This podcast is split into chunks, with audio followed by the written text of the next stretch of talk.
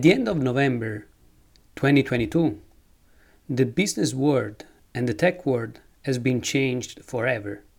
With the release of ChatGPT by OpenAI, a conversational interface that for the first time made viable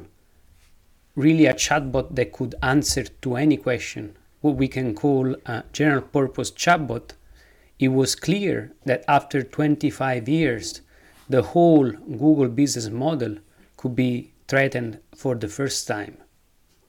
Now, of course, we had various stages of the development of the internet where Google faces uh, and faced various threats over the years. Like when, of course, social networks came to the scene, stealing a good chunk of attention, yet it was never threatened the printing machine of Google, the advertising machine. However, now, with this new interface of ChatGPT, the threat is serious for a couple of reasons, as we'll see. And actually, it's quite interesting because there was an article released by the New York Times that pointed out that right now there is a code red within the company which, which was summoned by Sundar Pichai, the CEO of Google, which actually created a special, a special unit within Google to actually look into the threat of ChatGPT. Indeed, there are two considerations right now when it comes to the threat of ChatGPT versus Google. The first one is about AI generated content. With ChatGPT able to generate a lot of content, especially when it comes to informational kind of content, there is really the risk that many, many people on the web might start using that content, publish it on the web, and therefore expanding widely the number of pages available on the web which are AI generated. In other words, to generate the equivalent of the billions of pages of, of the web that we have today, which were human generated, compared to AI generated, it may take probably, you know, a couple of years, let's say, who knows. So the threat is real because if you are Google and your business is about giving relevant content back to users on which you can sell advertising, if you get really spammed with AI generated content, what happens is that there might be a lot of misinformation at scale. Indeed, as we saw, one of the key drawbacks of ChatGPT is the fact that the model itself has a lot of overconfidence, or you know, it doesn't uh, really have an option for which is not going to answer to a specific questions uh, in you know unless there are like very few cases in which is not going to give an answer like when it's going to tell you for now that the model cannot access the web. In all the other cases when you ask something to chat gpt the conversational interface is going to give you an answer making it sound as it is factually correct when in reality it might be not. So this is one of the key elements and drawbacks and so the issue is if all this uh, content gets published on the web, if you are Google, how do you make sure to respond? Now, there are two ways in which actually Google can respond to this threat. The first one is about actually reducing drastically the size of the index by looking more and more at websites that have a certain history,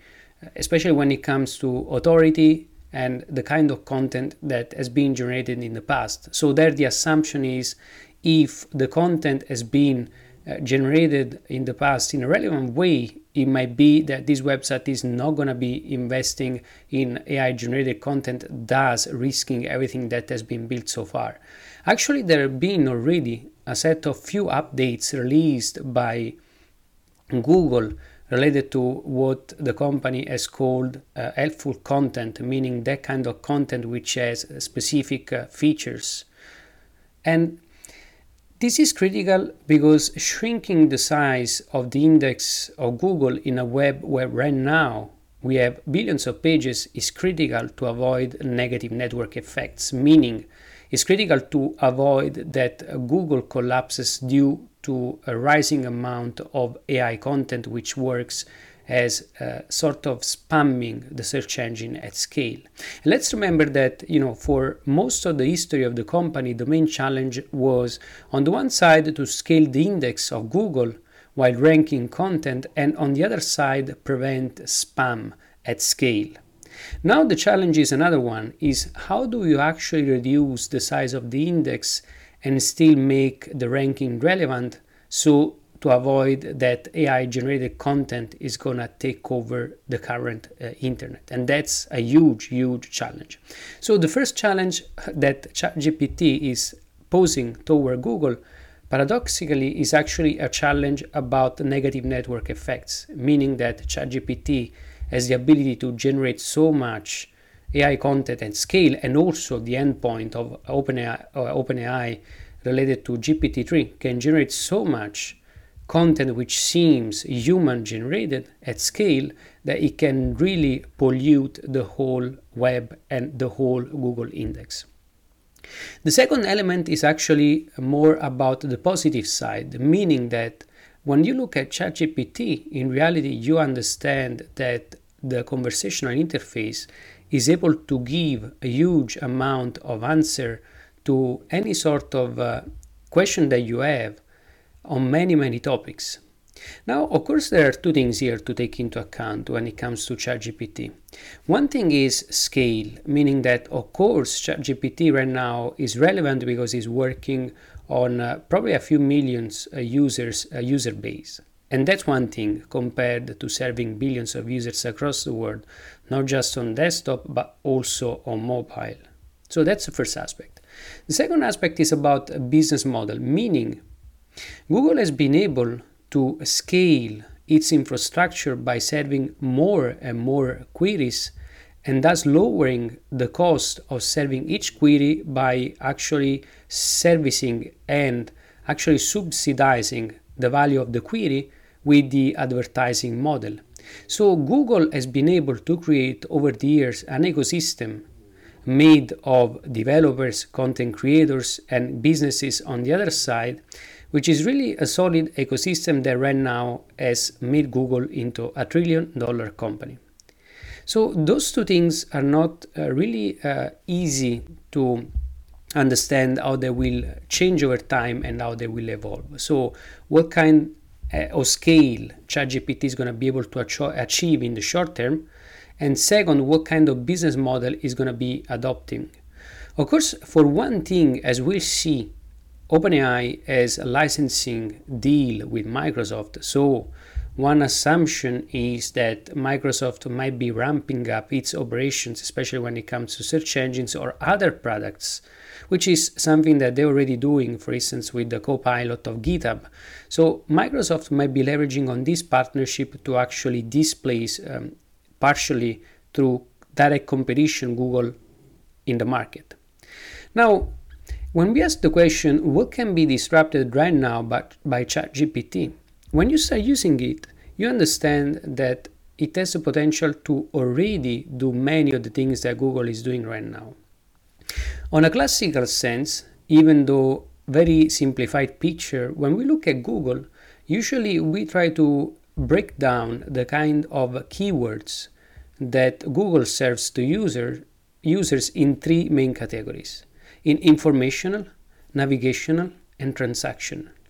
So let's say that ChatGPT right now is primarily able to take over Google when it comes to informational queries.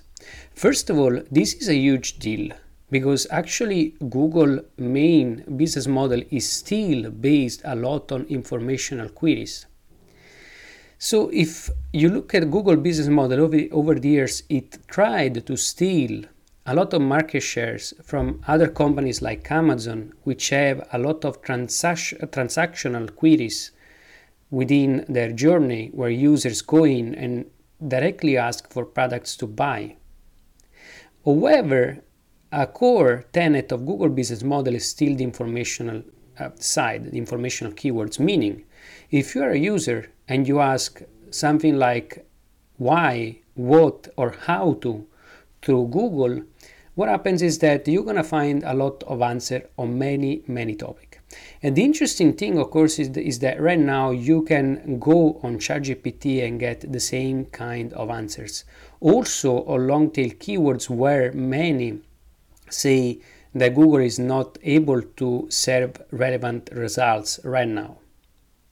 So, this is a key point, and we're to see what is to happen. It's very important to stress out right now that again, ChatGPT might be biased of overconfidence, meaning that you may get a result on a long tail informational query which might be factually wrong, even though ChatGPT is going to tell it with a confidence that that is right. But then we can argue that the same issue you also get it on Google, where on the other side you might have, you know, the person writing the content or a content farm who is publishing the content that doesn't have any experience or authority on the topic, and so is going to give you uh, an answer that seems factual when in reality is not. So this is an argument. Another core argument to understand is that one thing is the desktop internet, another thing is the mobile internet. I think this is a key distinction that many are not able to realize right now. It is true that Google, when it comes to the desktop internet, meaning all people that from their PC or Mac are, are browsing the web, has a different kind of experience, still based in most cases on the 10 blue links, meaning that you search for something and Google is gonna, is gonna give you an answer based on a few pages that rank in the first page that you're gonna be finding relevant, and then of course you have a plethora of pages where you can go through to find what you're looking for. But when you go on mobile, you realize that Google has already transitioned toward a discovery engine where, in most cases, you get direct answers, you get content pushed to you uh, based on the interest that you have. There are a lot of things that, for instance, you can do on the Google mobile app, like you know searching with images or like using Google Lens with the e-commerce experience, which is absolutely game changing, and with a completely different experience where you can start populating your interests on the mobile app and Google is going to be pushing you things that it thinks are relevant. And plus, there are many other vertical apps like Google News or Google Discover, and all those apps that really, again, they work as discovery engine rather than search engines. So this is another consideration to take into account. So right now, the key point is, of course, ChatGPT is posing a key threat to Google I think right now on the negative side, meaning that Google has to know how to face the massive wave of AI generated content that is about to populate the web. And then on the other side, and on the positive side, of course, ChatGPT is uh, an incredible product, which has, of course, biases, but is still an incredible product, which already as of today has the ability to, to actually unbundle the informational part of Google, which let's remember is a key tenet of Google business model. Of course, again, here the matter is will OpenAI be able to scale ChatGPT? But in reality, we know that it doesn't have to in the short term because, again, by simply having its API released on the market, it can make money by having other people generating applications and then over time by understanding what applications work best on the market some of those can be internalized. I mean this is the sort of move that we see in other tech giants over the years too.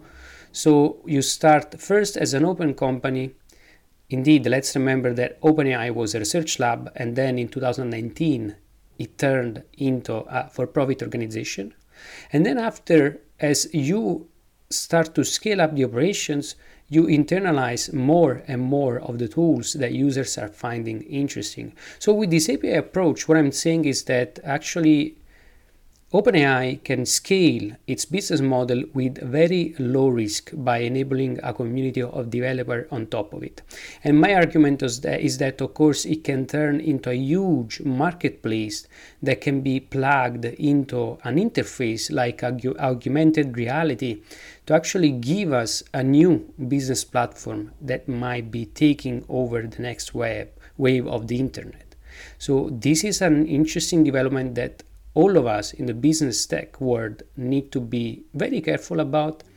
It's quite interesting, it's quite exciting for some, it feels threatening, threatening for sure, but if you're able to understand the development of this ecosystem right now, you're also going to be able to actually understand how to position your business in this new upcoming wave.